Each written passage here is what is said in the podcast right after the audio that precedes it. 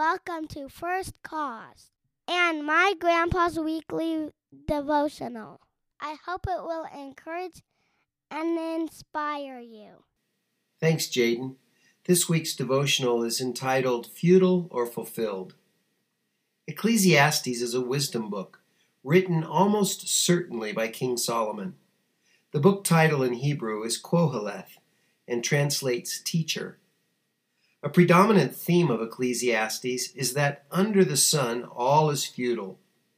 Futility comes from the Hebrew word hevel, which stresses that which is empty and transitory. This key word occurs 38 times and is used to describe outward physical things as well as inward thoughts. It is often paired with the phrase, a pursuit of the wind.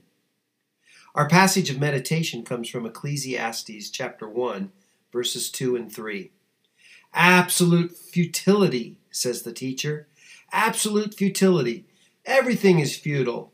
What does a man gain for all his efforts that he labors at under the sun? Why would Solomon, who until Christ was considered the world's wisest man, have such a pessimistic outlook on life? We read from his writing Life was wearisome because the eye, ear, and appetite were never fully satisfied. Life was boring and unfulfilling. Nothing new was under the sun. Increased wisdom brought sorrow, increased knowledge, more grief. The pursuit of pleasure and laughter was unsuccessful. Accomplishment through hard labor and struggle was pointless and distressing. The fate of the fool and the wise were identical death and forgotten. All people have the same fate. Hard, skillful work was inherited by those who did no work. People had no advantage over animals. Both eventually died. Much work was done from jealousy. Many dreams brought futility. The pursuit of wealth and a good income was unsatisfying. Many words increased futility. The songs and laughter of a fool were futile. The righteous perished in spite of their righteousness, while the wicked lived long despite their evil. The righteous got what the actions of the wicked deserved, and vice versa. Much of Solomon's pessimistic view was enhanced by the fact that he did not know what happened to man upon death. He says in chapter 3, verses 21 and 22 Who knows if the spirit of people rises upward and the spirit of animals goes downward to the earth? For who can enable him to see what will happen after he dies?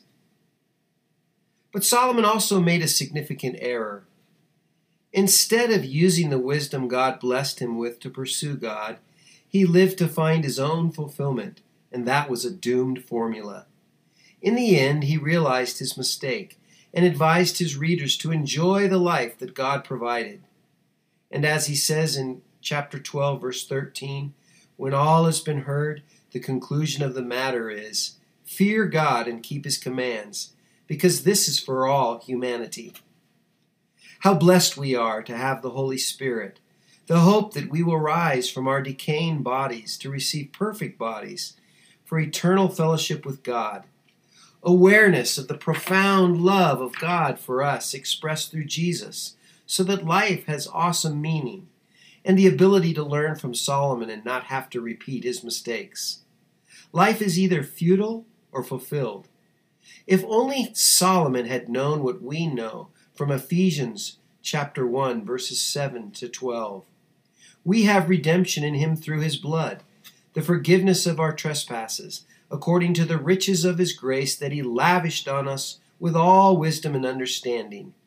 He made known to us the mystery of his will according to his good pleasure that he planned in him for the administration of the days of fulfillment, to bring everything together in the Messiah, both things in heaven and things on earth in him.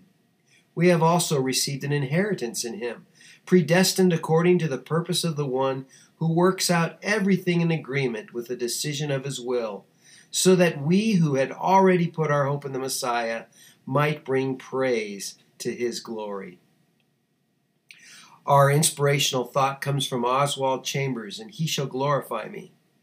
People are only joyful when they fulfill the design of God's creation of them and that is a joy that can never be quenched. Thanks for listening.